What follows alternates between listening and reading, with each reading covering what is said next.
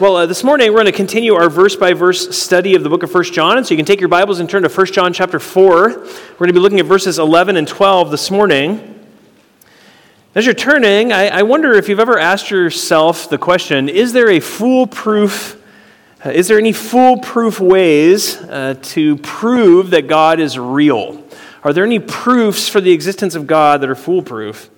I think there are actually a lot of things that evidently make God real. They, they prove God to us in very profound ways. There's a lot of ways that we can know that God is real. Uh, for example, I, have taught chemistry for many years. I don't anymore, but I taught chemistry for many years. And uh, some of you remember chemistry only as that painful time in high school, which I understand. But if you remember the periodic table of the elements, if you remember the periodic table of the elements, uh, it's actually an incredible proof for the existence of God. It's a wonderful thing. All matter in the universe can be described on a single sheet of paper.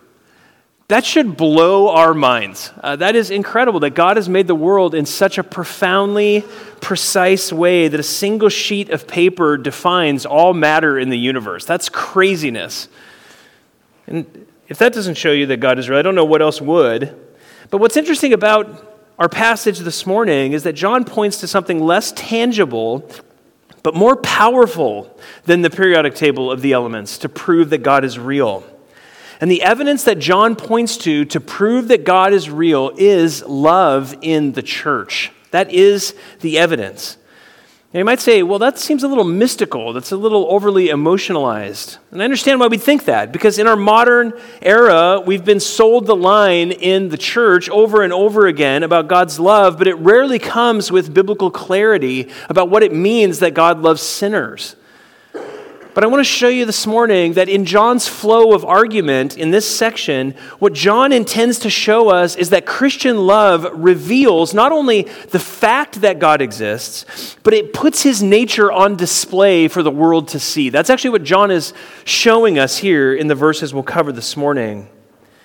Uh, just listen to them with me. He says this in verse 11 Beloved, if God so loved us, we also ought to love one another. No one has seen God at any time. If we love one another, God abides in us, and his love is perfected in us. So, this brings us to point one this morning how it fits. And we're going to go back to this how does it fit section here because I, I want us to see how John has worked in his argument to this point. Uh, remember, the first half of the book is that God is light. God is light. And we talked about how that is his, his life, his purity, his glory, of who he is and his character. And the second half of the book, uh, starting in chapter 3, verse 11, is that God is love. So we have light in, in chapters 1 and 2, and then love in chapters 3 and 4 and 5. And in the middle, in starting in verse 29 all the way through verse 10, we have this middle section where we hear that God is righteous. So God is light, God is righteous, and God is love. And those are the three pieces of the book. And that link from light to righteousness to love, I think, is very clear in the way that John explains it. And John has argued that because of who God is in his characteristics, the one who is born of God, the one who has God's nature in himself, who has the Spirit of God, who fellowships with God in the light that God is, will look like God in his or her life. The one who knows God emulates God in righteousness and love. Now, that's what John has been arguing for in the text. And that brings us, in one sense, to verses 7 and 8. Look at 1 John 4, 7 and 8 with me. Look what he says. He says, Beloved, let us love one another. For love is from God, and everyone who loves is born of God and knows God. In a sense, that summarizes everything in chapters 1 through 4. In verse 8, he says, The one who does not love does not know God. Why? Because God is love. This is his character. And so the one who is born of him reflects him. That's where he's taken us. And then he turns from that reality about God's character to the power of the love of God inside of us. In verse 9, he tells us the power of God's display of his love. Look at verse 9. He says, By this the love of God was manifested, was displayed in us that God has sent his only begotten Son, his only unique Son, into the world so that we might live through him. God sent his unique child, his Son, Christ, into the world so that we would have spiritual life when what we rightfully deserved was death. And then in verse 10, he shows us the power of God's love, not only in its display, but in its power to change us. Verse 10, he says, In this is love, not that we loved God, but that he loved us. And he sent his son to be the propitiation for our sins, the wrath bearer for us. So, where does love come from? The power to create love in the human heart only comes from God and his love for us. And that's where we've gotten so far. And now, in verses 11 and 12, what he wants to do is show us the power of God's love in revealing God to the world. And this brings us to point two this morning the Christian duty. The Christian duty. The duty that falls on all Christians who claim to know God is in verse 11. Look what he says in verse 11. He says, If God so loved us, we also ought to love one another. He frames that duty in the character of God. If God has loved us, in other words, the reality of what God has done for you as a Christian, as for me as a Christian in Christ, should be our motivation for the command that comes after that. He makes those two things explicitly tight. He says the, command, the, the reality of who God is and what He's done should cause us to then do what we are called to do. God has loved us. And he's put his love on display for us by sending his unique son into the world so that we would have life instead of wrath and death and hell, what we rightfully deserved. And that is the glorious display of his love for us. And he assumes that if, if you know that, if you know that, if you know the love of God for you, then something has to move inside of you. And the thing that moves inside of you will be love that will come out of you. And let me just say here, I think it's a good place to pause and just say if you don't know the love of God for you, if you don't understand what it means to know the love of God for you and the death of Jesus, I would appeal to you don't leave here. Stick around and talk to somebody about the love of Christ for sinners. Talk to someone about what Christ has done for unrighteous people by coming into the world, by giving his life by dying on a cross for the sins of others, not for his own, and by rising from the dead. But for those of us who are here and we know God through Christ, John says that the reality of how much God loves you now puts an obligation on you. This is so important. Now, if it were me, I would expect John to say something different. I think I would expect John to say something a little bit different in verse 11. What I would expect him to say is, Beloved, if God so loved us, we ought also to love what? Him. That would be the natural response. It's very interesting. That's what I would expect. But John actually assumes that that is true. He assumes that if you know God's love for you, you already love him. And then he takes that and he points it outward, horizontally, to those who are around you. And what John also knows is that we can pretend that we love God can't we? We can fake it. Think about this for a minute. In fact, in fact, just turn to Luke chapter 10 with me, and I want to show you someone who claims to love God but really doesn't. Look at Luke chapter 10.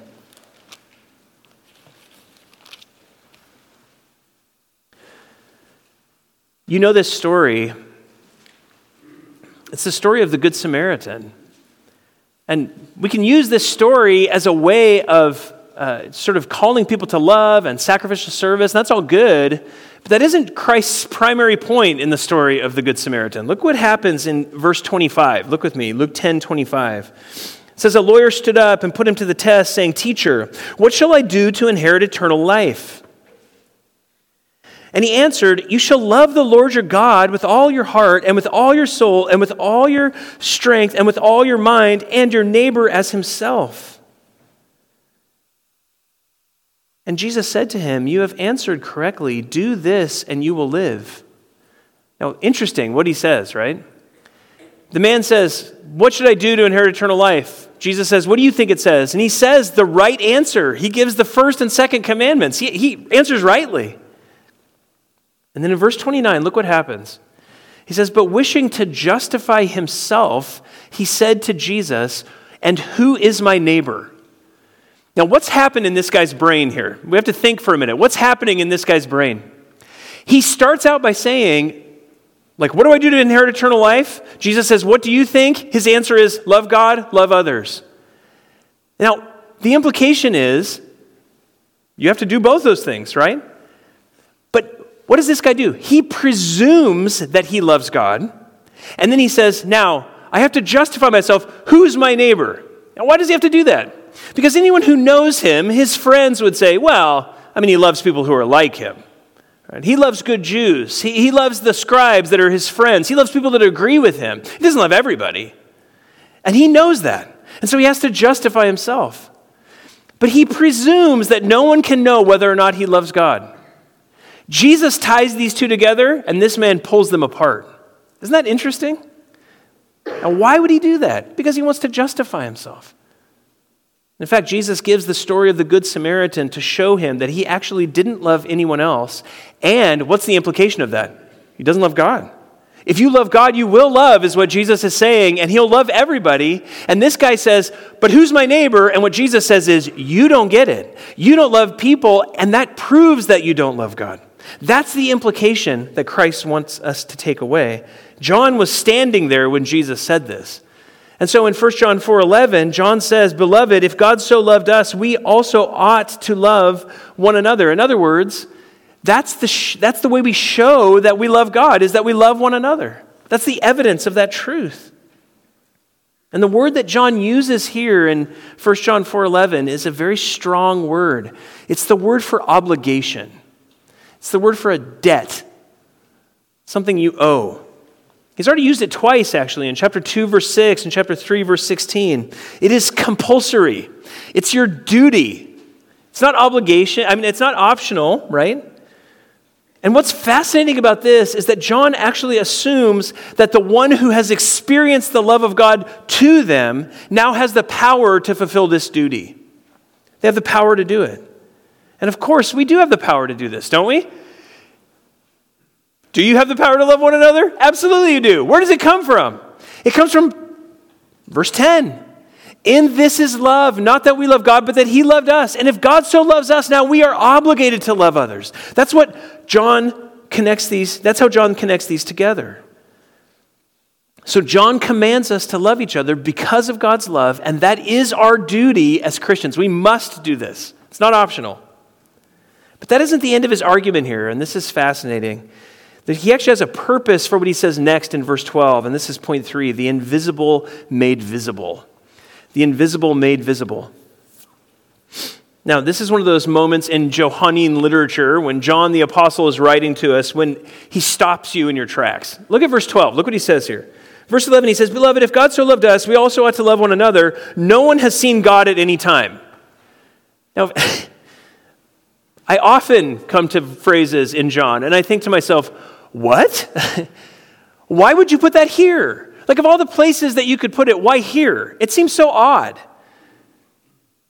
But the answer is actually that John is making a comment about what love does in revealing God. Now, that phrase should sound familiar to you. The phrase at the beginning of verse 12 should sound familiar. He says, No one has seen God at any time. Where has he said that before? He actually said that in the book of John, in the Gospel of John, chapter 1. Look there with me, John chapter 1, and look back at John chapter 1, verse 18. I want to show you this. John 1 18.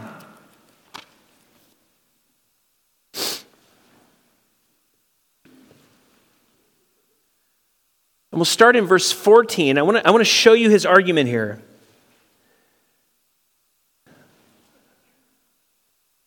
In John chapter 1, verse 14, he says, The Word, that is Christ, uh, the Word, the revelation of God, became flesh. And he dwelt among us. He tabernacled among us. And we saw his glory, glory as of the only begotten from the Father, full of grace and truth. John, that's John the Baptist, testified about him and cried out, saying, This was he of whom I said, He who comes after me has a higher rank than I, for he existed before me. For of his fullness we have all received and grace upon grace. The law was given through Moses, grace and, grace and truth were realized through Jesus Christ. And then we have this phrase, verse 18 No one has seen God at any time. Exactly the same phrase for John. And then he says this the only begotten God, that is, the unique God who is in the bosom of the Father, he has explained him. Now, who's the unique God who is in the bosom of the Father? It's Christ. He says, No one has seen God the Father. No one has. So, how do we know what God the Father is like? Well, we know what God the Father is like because of Jesus. The one unique Son of God, the one who was in the bosom of the Father, he has explained him. He has exegeted him, literally. He's shown us, he's brought out God's character in his life. And that's the exact same phrase that John uses in verse 12. No one has seen God at any time. So, what is John doing when he uses that phrase here? Why would he use that exact same phrase in chapter 4, verse 12? That's the question that we have to ask ourselves. But that is the point that John is making, right? We haven't seen God the Father. Jesus showed us God the Father. And now he tells us no one has seen God at any time. We haven't seen God the Father. So then what? What's his answer to that? And this is point A God's presence in love. Now, what John does here is he brings two pieces together. He brings two pieces together. The first thing he says in verse 12 No one has seen God at any time. If we love one another, God abides in us. That's his phrase. If we love one another, God abides in us. Now, there are two ways that we could take that, that phrase God abides in us. One way would be personal. If we love each other, then God abides inside of each of us personally. And that would make sense because John has actually already argued that earlier in the book, hasn't he? In, John chapter in 1 John chapter 3 verse 9, he says that God's seed abides in us. He's talking individually, Christians. The spirit of God dwells inside of us and we have been born again through Christ. And he's going to speak personally again after this in this text. But the other way to take this is as a corporate reality. It's not individually, it's corporate. Now, what does he mean then if it's corporate? that if we love one another, God abides in us corporately. And what's interesting is John uses a phrase in Greek that would lean us toward corporate, this corporate application of this phrase. John is speaking corporately. What he's saying is this As we love each other in the church, God abides or God remains among us. What does that mean? John is saying that God's presence is manifestly clear in a group of Christians who love each other. That's what he's saying. And I would venture to say that it's, it's much more manifestly clear when people who are different from each other love each other in the church. It's much more clear. Not only in John's day, but now. When people who come from totally different backgrounds, whether it's race or socioeconomic status or interest groups and backgrounds, when they love each other in the church, the only answer for that is God. That's the only answer for that. Now, we're going to talk about this more at the end because there's some massive implications to this. But this is what God is doing in the church when we love each other. He's literally, and this is so important, He's making Himself seen. No one has seen God at any time, but when we love each other, God abides in us. In other words, He becomes manifest to us as we love each other.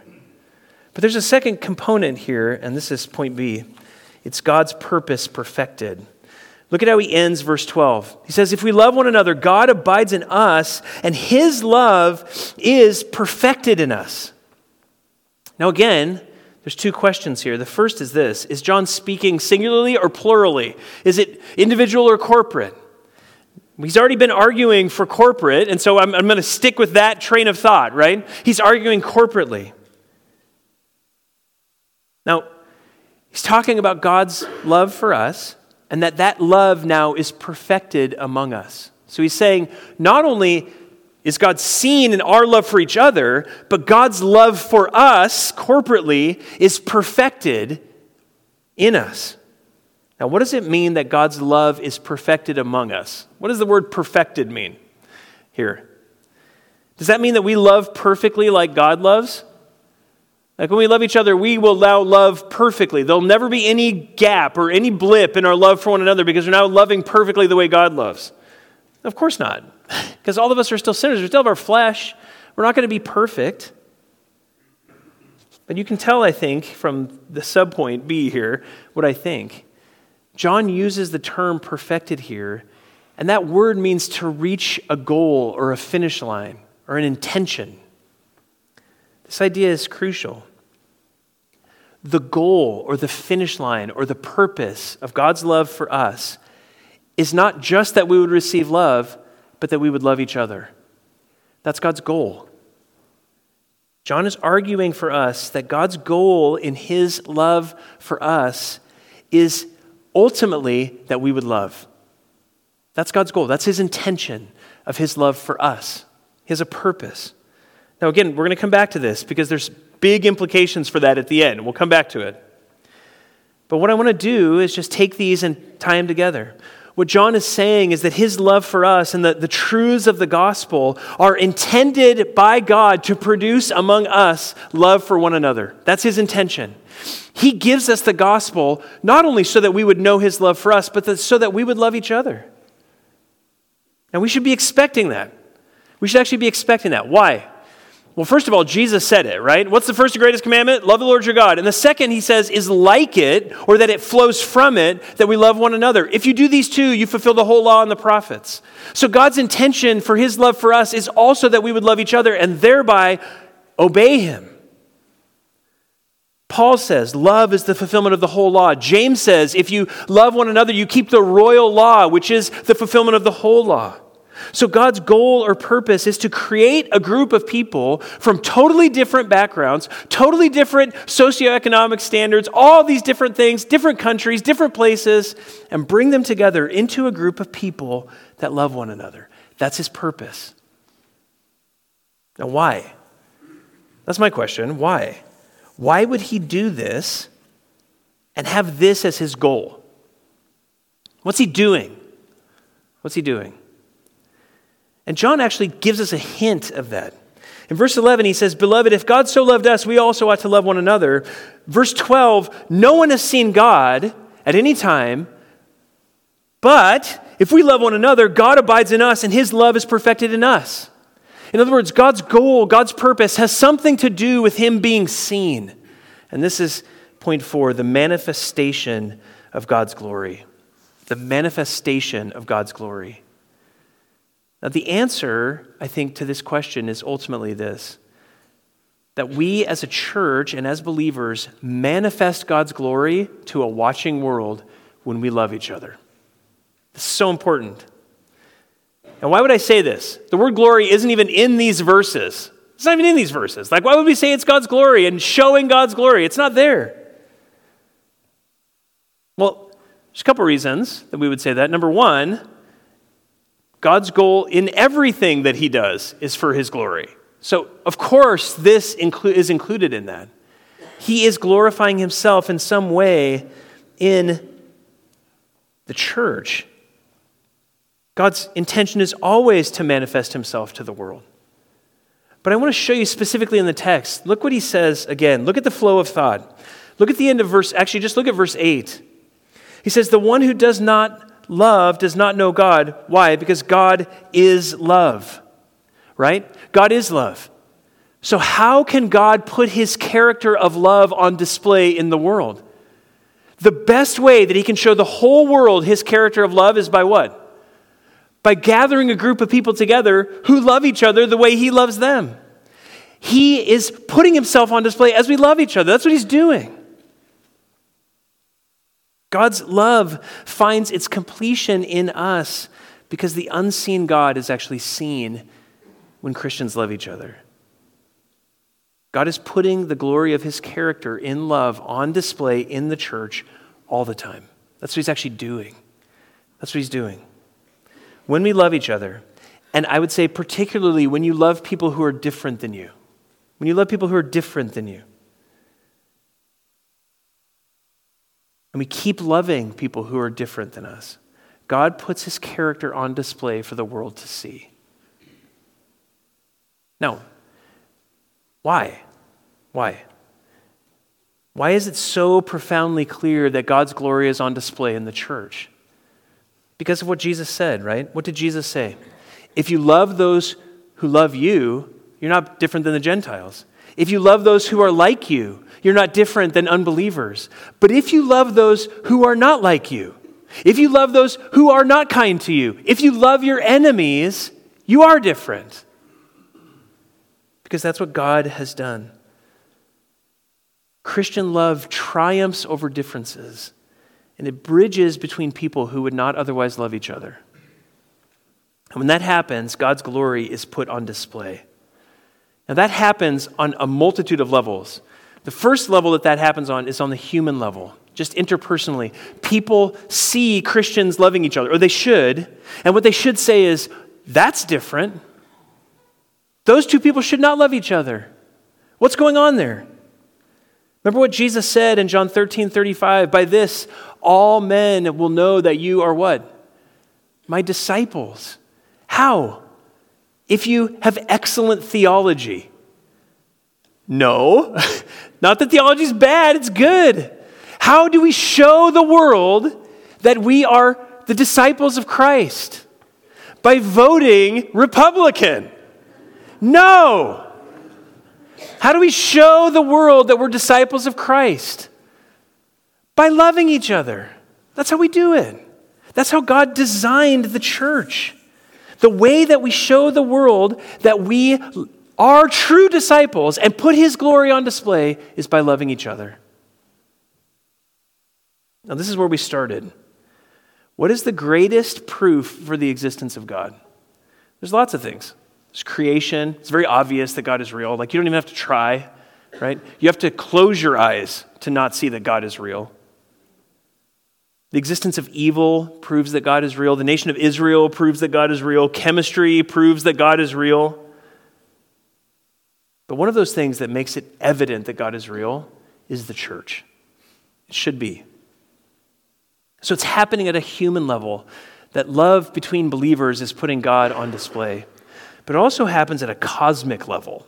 Now, this should blow your mind. Look at Ephesians chapter 3 with me. Joe read this for us this morning. Look at Ephesians chapter 3. Paul does something here that is truly spectacular. He, he lifts our eyes higher than just the human level in the church.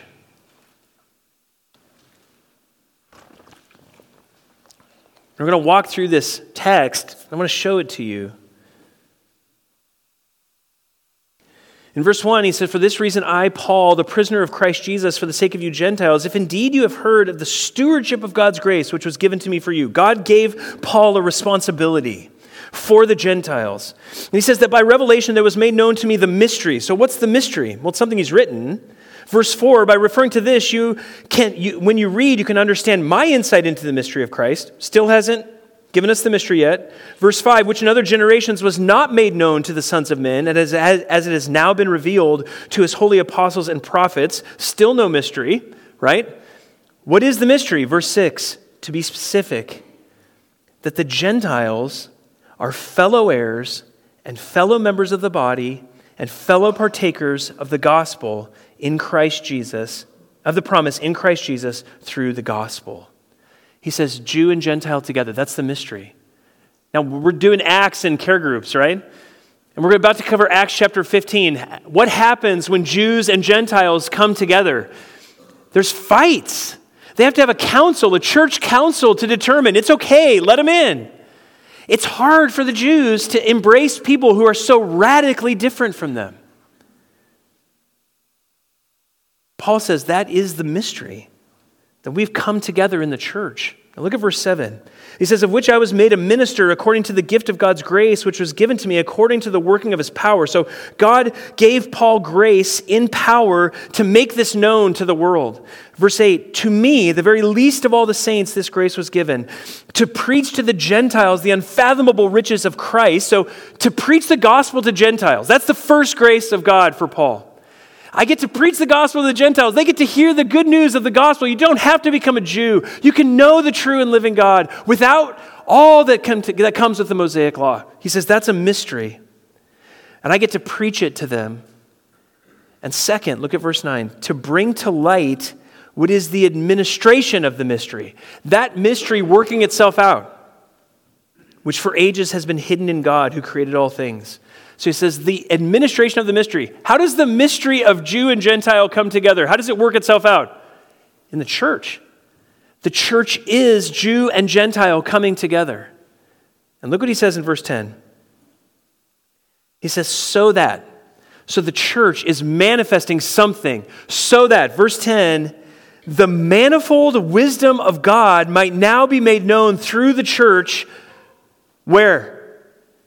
To the rulers and the authorities in the heavenly places. What is Paul saying? He is telling us that Jews and Gentiles who should hate each other, but instead they love each other, they're being put on display. And who is watching? Who's watching? Angels are watching the church. Angels are watching the church. That's wild. People of different races who should be hating each other, but who love each other. People uh, of different social statuses who should despise each other, but instead love one another and help each other. People of different interests who normally ignore or mock each other, and instead they love each other. What's, what's happening? What Paul says is that the, the rulers and authorities in the heavenly places are watching this happen. And they're seeing the multifaceted wisdom of God, and they're worshiping Him for it. That's what's happening in church on a Sunday. This ups the ante a little bit, doesn't it? It's not just, well, I come and, you know, I hang out, I talk to my few friends, that's kind of it. No, the angels are watching you. The angels are watching the church. Literally, the angels are like in stadium seating around us. We're, we're all going to watch the Super Bowl today if you're a football fan. Millions of people watch the Super Bowl. That's like a zero cosmically. The angels are in stadium seating watching the church, and they watch two people who should never love each other Jew and Gentile, different races, different socioeconomic status, different interest groups, and they look at that and they say, Wow, God, you're incredible. You can do that with people. You can take people who should hate each other and make them love each other. You're amazing. And the angels worship God and they glorify Him in heaven because you talk to someone different than you and you love them on a Sunday morning. That's what's actually happening in the church. When our hearts love each other, it is glorious to God. It's glorious to Him. His nature is being put on display. And the angels in heaven worship Him because we love each other because he's the only one who could ever accomplish that in us. Now, if that's true, and it is, the opposite is also true, isn't it? It's sad. If we don't love each other, what happens? God's glory gets tarnished, doesn't it? If we let grudges grow up between us instead of offering forgiveness, God's glory is tarnished. If we allow cliques in the church to divide us, God's glory gets tarnished. If we allow racial complexities to break unity in the church, God's glory gets tarnished. If we allow social strata to cause us to scoff at people and to cut them off, God's glory gets tarnished. If we allow our pride to blind us from our responsibility to offer love rather than receive it, God's glory gets tarnished.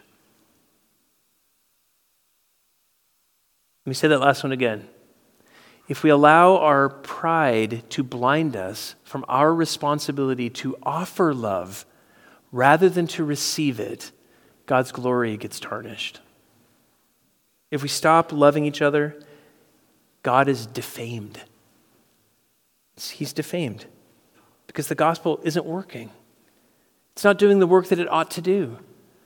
God isn't seen, his glory isn't manifested, not only humanly, but cosmically. This is how serious God takes love in the church. It's his purpose, it's his goal. It puts his glory on display for people, and the heavens sing his glory when we love each other. Now, again, I say this every time I preach a sermon on love. I'm so thankful for our church. You guys do this so well, so well. It's a joy to be your pastor. I know Joe and Steve and I echo their, their hearts too. We, we say this all the time in elders meetings, just like, what a wonderful thing it is to get to be over Faith Bible Church. It's a joy. But like Paul told the Thessalonians, we, need, we should excel still more, right? We should do this more. So here's the question How do we guard against losing this love? And how do we grow in that love, right? Those two are the same thing in one sense. How do we guard against losing it, and how do we grow in it? And where would we look for an answer in the context of 1 John? I think the answer is pretty obvious, right? Where do we go to find the power to keep loving? Where do we go to find the power to grow in love? We can't look at ourselves because I can't. I can't do it. Because I'm broken. I'm a sinful person in my flesh. I'm not going to love well. So, where can I go where I'm going to find the power to love? And the answer is just one verse up from verse 11, isn't it? Just look at verse 10 again. And this is why this is the most important verse in the whole Bible. Because what does he say? In this is love. You want to grow in love so that the angels worship God? You want to glorify God with your life by loving people who are different than you? We're going to get the power to do that. In this is love. Not that we loved God, but that He loved us. And He sent His Son to be the propitiation for our sins. So, what do we have to do? We have to come to God and say, Lord, I want to grow. I don't love the way that I should. I want to grow because I'm tarnishing your glory. I'm not loving the right way. I feel more comfortable around people like me. It's hard for me to break out of that and love people who are different than me. Lord, I want to change. Help me change. What's going to cause me to love others in a self sacrificial way? And what's his answer? Christ. Look at the cross. What did Jesus do? He earned heaven and then he took your hell. He became the propitiation for your sins. So, what would John say to us as a church? He would say, Believe.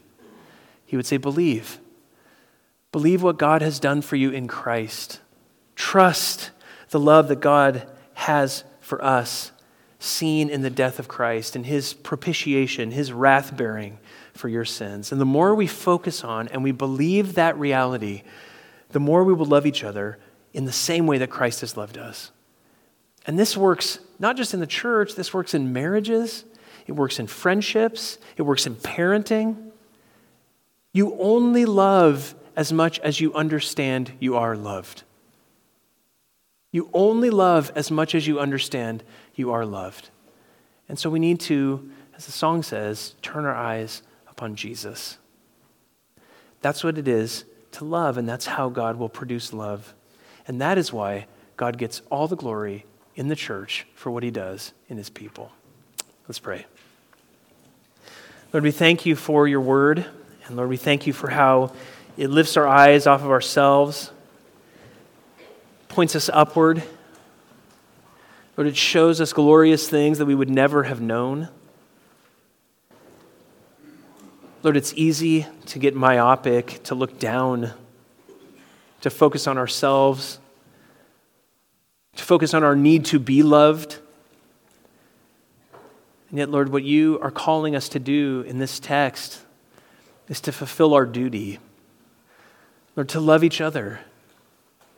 And that as we do that, Lord, you are being seen. Lord, what a stunning thing. Lord, that we as a church can put your glory on display. Lord, not only to people, but to the angels. Lord, that you would cause us to love people who we would never naturally love. Lord, that is only a work that you can do. So, Lord, I pray for us each individually, Lord, that you would fix our eyes on Christ. Lord, that we would focus our hearts and minds on the good news of what he has done for us in becoming the propitiation for our sins.